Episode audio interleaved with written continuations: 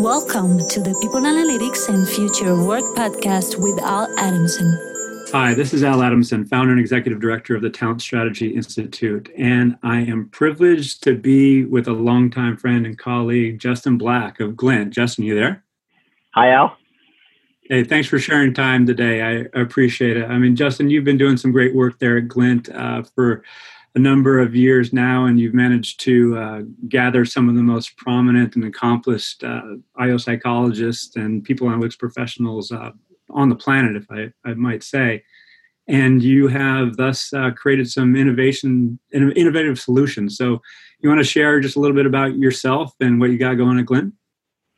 Yeah, great. Thanks so much, Al. Um, so, my background's in industrial and organizational psychology. I lead the we call the people science team at Glint. And like you said, it's a collection of some of the most experienced, uh, really exceptional practitioners in our field. And the reason we call it people science is it's a combination of things we've all practiced in the past uh, engagement expertise, organizational development, people analytics, um, internal and external sides of that. Uh, and you know, we're all working with the product team around a bold vision, which is to create a world where people love their jobs and uh, we have this um, mission around uh, helping people be happier and more successful at work. And so everything exciting we're doing is in that direction. We believe that people need better, easier to use, more frequent information about where they are on their journey from being in the right roles to having what they need to be happy and successful to knowing what they're supposed to be working on and getting feedback along the way that helps them course correct in order to meet their goals, to developing new skills, and then coming all the way back around to, to reevaluating whether or not you're in the right roles. And one of the key things we've been um, working with customers on now is analyzing data across programs we call uh, cross-program intelligence. So I would say that's probably the hottest uh, new thing out uh, from Glint right now. Al is cross-program intelligence. Yeah, I have um, seen your press release on it, and uh, I've talked to some of your colleagues there. Can you provide a concise definition of what it is? Because it sounds super exciting. Yeah, be happy to. Um, you know, it's always hard to name these things and have them make sense uh, immediately. Um, you know, at its core, uh, cross-program intelligence allows you to, to quickly bring together disparate data sources using an easy-to-use self-service filter. That's it. And by connecting the, the data across these different service programs, um, we're starting to see customers uncover really targeted and actionable insights about specific employee populations and about experiences over time for those populations. Got it. And what's some of the data uh, that you are bringing together? I, I imagine it's survey data because that's what you all do, and it's and it's more than that, yeah.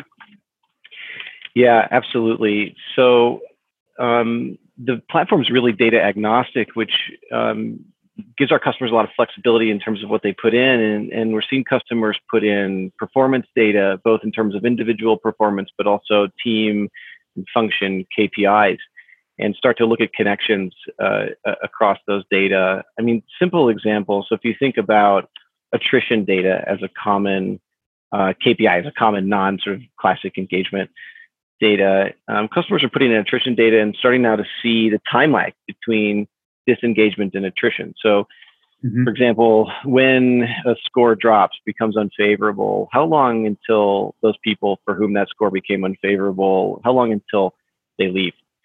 Um, really interesting, actually, if we see the scores drop in engagement, outcome items, right? Uh, the you have about three months before those people walk out the door.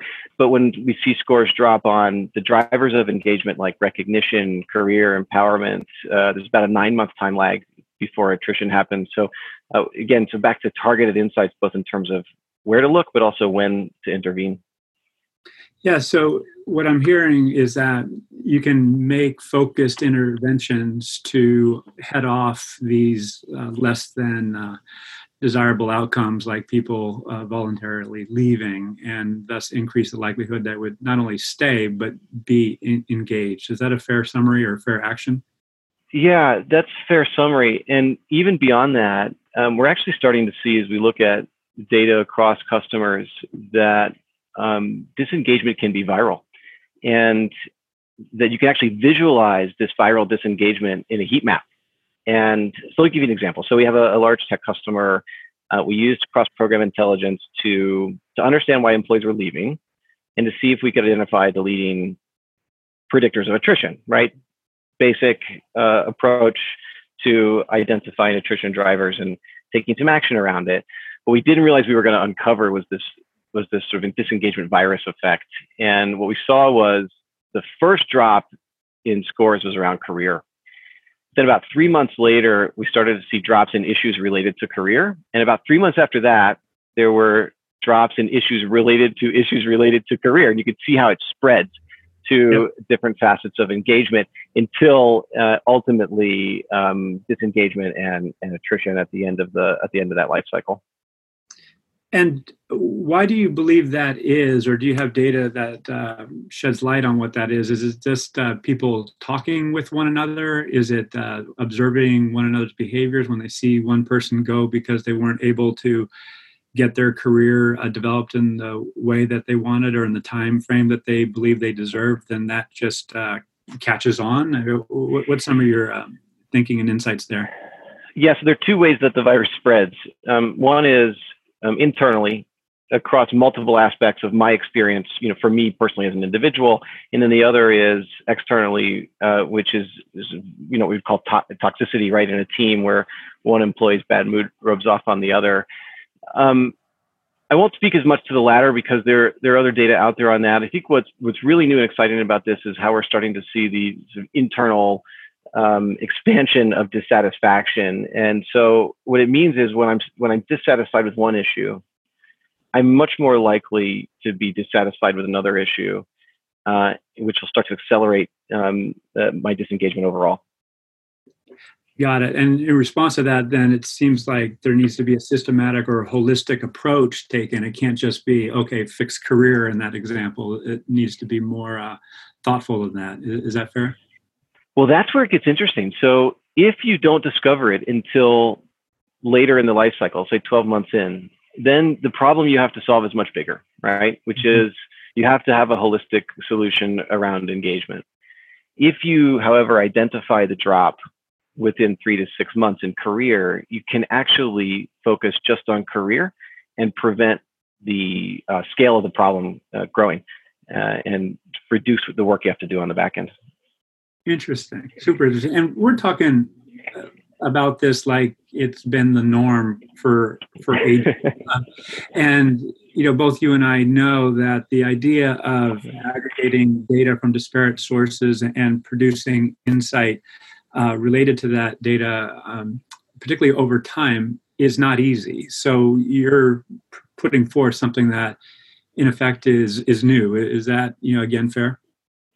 Yeah, I mean, we, you know, we're kids in a candy store as analysts um, with these new capabilities. This is, you know, these are things that those of us working on this type of data for the past couple of decades have been doing really arduously, right? These are export data from one survey, export data from another survey, um, find a common identifier, link them together, hope that the merge went right, you know, right. then analyze the data, realize you didn't merge something in you needed and go back and merge it again, right?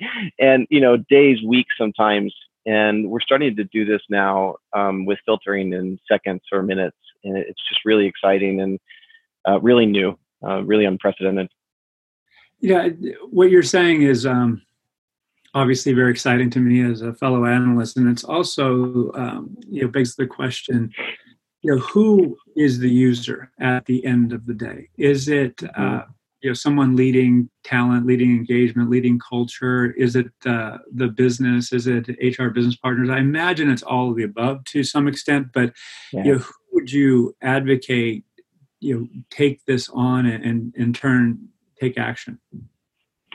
Yeah, great question. So, you know, like any other access to data, this is going to depend on your organization and the, you know, the, the data savviness of of leaders. Um, but you know, one of the really exciting things for me here is that traditionally, when we would do these analyses, because of confidentiality reasons um, and data protection reasons, only a few people would actually get to to analyze the data. And now, because the data can be inside the platform and analyzed inside a platform, we can protect confidentiality. So so the short answer is every leader who has enough data is a user of cross-program intelligence. Um, the slightly longer answer is that you know you're going to, as an administrator of this program, give different people different access as you feel comfortable doing that. And you know, early access has been given to been given to HR partners and senior leaders. That's where people are starting. So people who really have enough data and enough data savvy to look at data across programs uh, to come up with hypotheses and and answer them uh, through the platform. And the platform itself, and again, we've been glossing over it like it's uh, just a matter of fact, but there's underlying predictive algorithms and AI type uh, machine learning uh, capabilities. Is that, uh, you know, again, I don't want to speak for you, but, uh, you know, I know in talking with your colleagues that, you know, that's present. So, you know, many organizations are saying, oh, I, I need to get into predictive analytics or, you know, machine learning and, and so forth. But in, um, the article that I wrote a while back around People Analytics 3.0, you effectively have an analytics based product where a lot of those capabilities are actually being done. So it's less of having an analyst, uh, but more of uh, someone who, like you said, can formulate the hypotheses, go investigate, go explore um, solutions. Is, is that how you're positioning it? Exactly right. So the data filtering, the data management, the, the correlation of data, pattern recognition, um, comment, and you know, making sense of large amounts of text data instantaneously, and not just surfacing summaries of that, but insights from it. Um, all those things are in the platform, and so you know what it does is free you up to ask questions of the data and get answers, and it puts that ability in in many more people's hands. The same way we would put the ability to analyze Salesforce data into the hands of all regional sales leaders, right? Mm-hmm. Uh, it's no no different, um, no different here. And you know, we're seeing, you know, as we start to see people use it, and see business leaders use it, um, we're seeing them do lots of really um, interesting things and ask really good questions. You know, we've always talked about in people analytics how, as much as you know, as, as smart as we all are, we're doing a great job if we first figure out what the business needs to know and then work backwards from there, right? And and now we're getting a sense because we're seeing leaders use the, the system, what questions they actually want to ask on their own. Like, mm-hmm. uh, what is the time lag between disengagement and attrition, which we covered, right? Or how did the new hire experience impact engagement levels nine months later? And how did that impact vary by function, by region, by job type, right? So I can invest, uh, know where to invest in new hires or um, the most common one we're seeing actually now is why did my why did my high performers who were highly engaged in the last engagement survey leave? Yeah, right. right. We would have predicted predicted that they stay. Uh, and so if you combine the pattern recognition with the comment analytics, um, you get answers to those questions in a you know in a minute or two.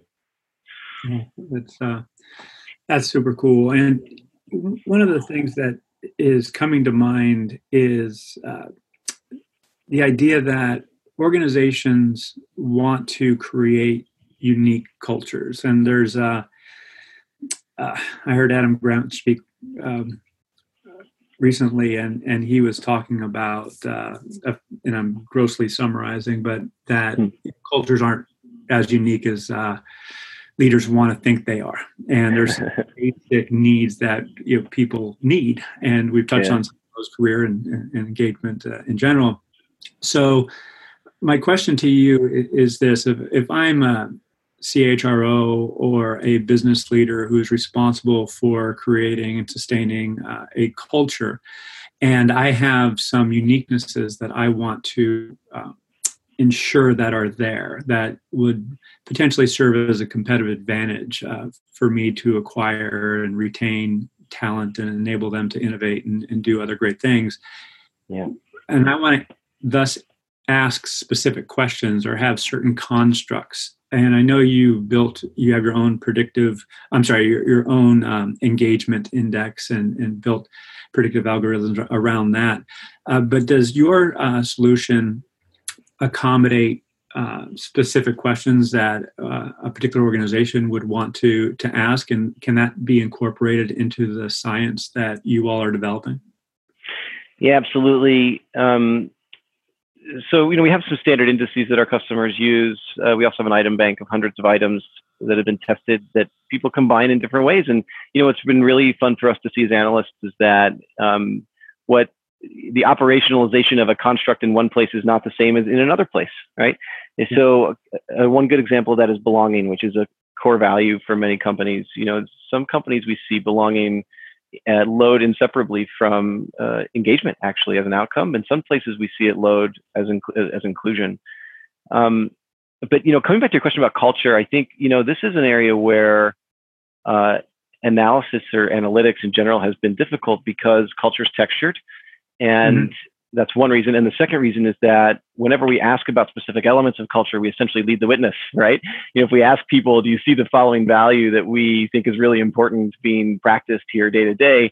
They're more likely to say yes because they're supposed to. And so one of the ways to think about using new technology here for culture is that you can um, get the answer to your question in a roundabout way and have it actually be a more meaningful answer than going directly at it and asking people to give you direct feedback one of the ways our customers doing are doing this is asking a general question about, you know, do uh, your leaders live the values, or do you think we have a great culture here?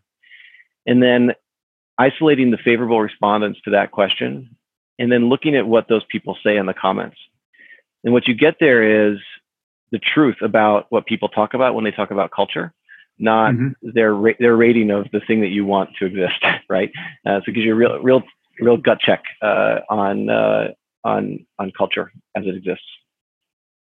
Eh, that's that's super interesting, and it, it prompts the question around uh, employee experience design and employee journey mapping. Uh, and it sounds like your solution is uniquely uh, able to accommodate how data would track over time and thus what their experience is and in aggregate you know what the cultural um, experience is. Is that uh, a way you look at it?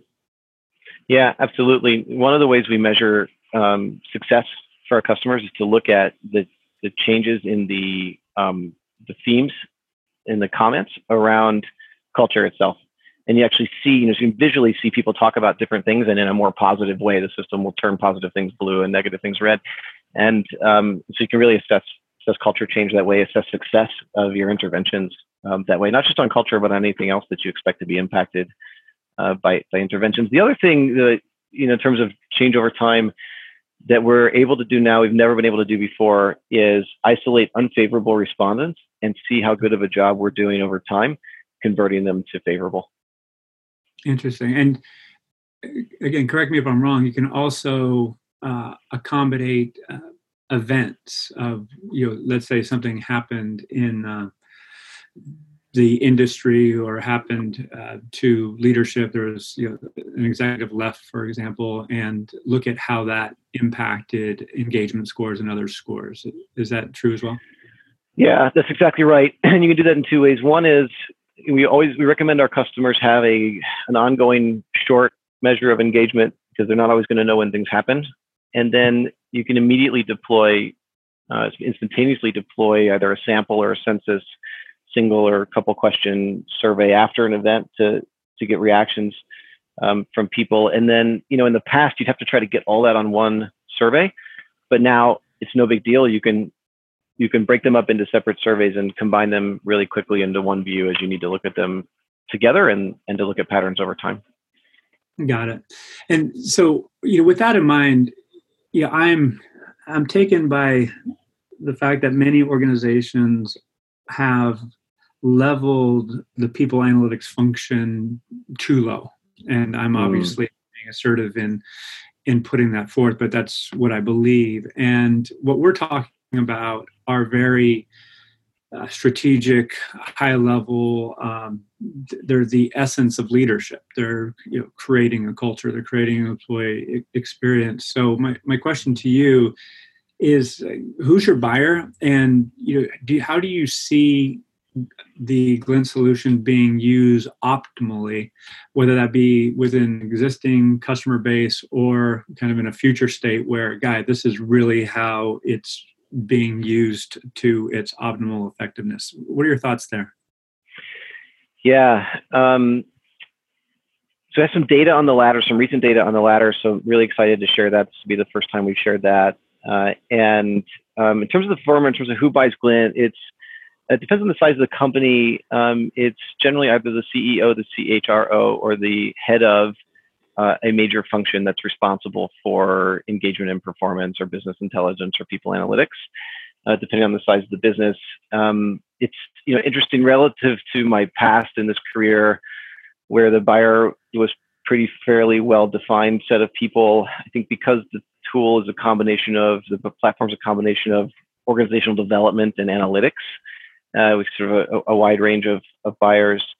Um, interestingly, what's the so the drivers of the product within the organization are actually business leaders. Uh, we will um, often advise our customers to be a little bit more bold in terms of the the degree of change they undergo and the frequency with which they collect and use feedback. And they'll often say that sounds really good, but we're going to take our time and get there eventually. And then as soon as they start, the business demands more uh, because it's so much easier to use. And so that leads into me into my second point, or to answer your second question, which is um, what we're seeing is that highly engaged, you know, companies that that come in with already pretty high engagement levels, they've already built pretty good practices around employee engagement.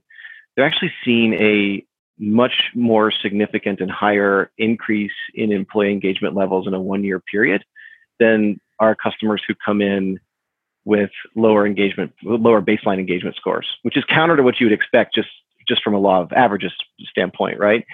Um, we're also seeing increases in that group of people that's just not as drastic. At the same time, the global average has remained flat or declined. And so there's something to this frequency effect in terms of uh, increasing engagement. And there's something to not just using data more frequently and putting analytics in the hands of, of everybody, but actually building practices around this accountability for action, shifting mindsets so that people see the people data as just another piece of data the same way they would see sales data as opposed to sitting on it because um, they're worried about it right?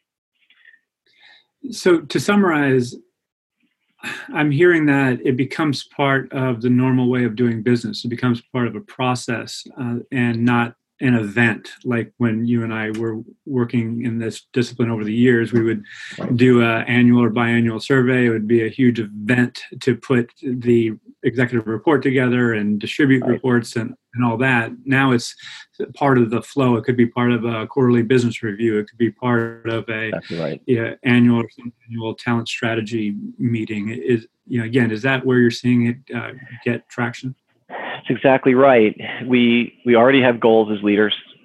We already have demands from the board. We can we can surface people data insights to leaders that help them hit those goals they already have and put it right in the decision making cycle so that they get the data right when they need to make the decision. And our customers who are doing that are the most successful and seeing the most uh, drastic improvements. In a, in a more general, maybe you all are um, maybe far afield from this yeah, as we're talking, it's like, God, that makes so much sense. Why doesn't everybody do this? so why don't you believe everyone's doing this or, or something like it?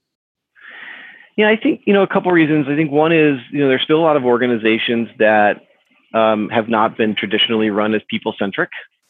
And, mm-hmm. you know, there's a, there's an understandable fear that if they put this type of data in the hands of leaders who have not been trained in how to use or experienced in how to use this type of data that they might do bad things with it and that risk certainly exists. I think it's probably overblown a little bit um, but it's you know it's a it's a risk with a big impact even though it's a small risk and so i understand that. I think the other limitation and this is just a technical one is some people just don't have their data set up uh, in a way to allow this to happen quickly um, yeah. And what I mean by that is basic HRIS, right? If you don't, if you know, if you don't have a, an accurate sense of who you have on staff and where they're working and the, the attributes that leaders care about, um, you can't get as much use out of frequent data. You can't be as accurate with it. I think the final one, CEO mindset or executive team mindset. There is still, you know, people are really tied to what they've had in the past. Um, they're used to sifting through lots of data points once a year and um, it's hard to break those habits. And so we're having to use the data showing the impact of frequency on things like stock price growth and uh, change in culture uh, to to really bring them along, break them of some of those old habits. Got it. Mm.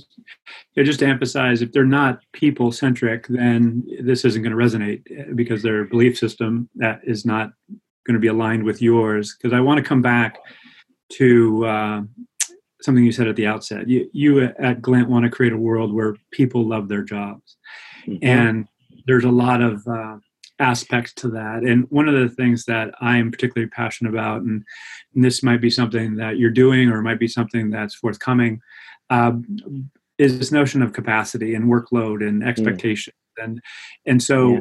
you know, w- what is some of your insights and ideas around individual capacity. So people go home at the end of the day feeling that you know they've accomplished what they set out to do and not feeling that they're you know dying under a wave of uh, work that's just uh, you know undoable. I cite jeffrey pfeffer's you know recent work on you know dying for a paycheck. It, it, if mm-hmm. there's a world where people love their job. You know what are a couple of things that have to shift from your perspective? Yeah i think by definition if you're burnt out you can't love your job right? there's no way you have the emotional capacity to love your job if you're burnt out. Uh, as much as you might try to convince yourself that you love your job, and that's and that's why you're burnt out. Um, uh, so we, you know, we believe strongly in that as, as a as a component of it. Um, I think we have quite a ways to go here as a field. I think part of that's because we're still coming out of the defensive posture of proving that um, HR and people analytics is a business value add, not a cost center as, as it seems strange that, we're still saying that, but you know we're still coming out of that defensive posture, and so we've been really focusing on showing business linkage. Um, you know, I, our customers that have actually that have changed the fastest have actually not convinced their executives to change because of the connection to business outcomes. They've made an emotional argument about the need to change for the success of the business and the welfare of the people in that business. Mm-hmm. And mm-hmm the importance of just changing how we show up at work every day, thinking about work differently, putting people at the center of it, um, understanding that people have lives of which work is one part, uh, and and that work and life don't necessarily operate separately in the way we would want to separate them from an from an analytics standpoint. Um, so I think we have I think we have some some work to do here, Al. Frankly, uh, I think one you know one of the nice things about um, where technology is moving here is that we can deploy these small programs on wellness and assess people in terms of their wellness without launching a you know a long 30 item engagement survey and still connect the experiences people are having around purpose and wellness uh, with uh, other experiences we're measuring across their experience. Yeah, I 100% agreed. And uh, yeah, thank you for saying that. If there's such thing as a perfect answer, I think you just gave it. Because uh, yeah, I celebrate the fact that uh, we have um, accomplished a lot, that there are organizations that have made inroads into this discipline and delivering value based on doing the right thing as opposed to uh, a kind of weak argument about driving uh, economic outcomes, although that does come. Yeah. Um, but there's so many variables impacting those downstream outcomes that it, it's oftentimes difficult to isolate engagement or some other construct, as you know. And the last is uh, effectively a challenge to all of us to you know keep pushing and uh, you know better understand you know what's causing burnout, what, adjustments we can make. Uh, and uh, know, yeah, we're nowhere near the finish line if there's such a thing. So yeah, so that's so, you know, as we start to wrap up now, any you know closing comments, and how can people get in uh, touch with you? Um, yeah, well, let me just close with um, how excited I am for the growth of this community and how much Glint has been influenced in our roadmap, in the direction we've taken, the platform, the product, by our interactions with the people analytics community. So uh, for those listening out there, thank you so much. Uh, and please continue to reach out and connect to us. You can find me at glintinc.com, G L I N T I N C.com, and you can, uh, you can reach me through the website. All right. Well, Justin, always a pleasure speaking with you, and we'll see uh, you and Glint at the People in the Future of Work conference uh, in Philadelphia this October. Exciting that you all will be there again. And uh, again, congratulations on all you've achieved, and see you soon. Thanks so much, Al. Looking forward to it. Thanks for joining the People Analytics and Future of Work podcast with Al Adamson. To find other podcasts, videos, upcoming events, and to join the Global People Analytics Network, please visit us at globalpeopleanalytics.net.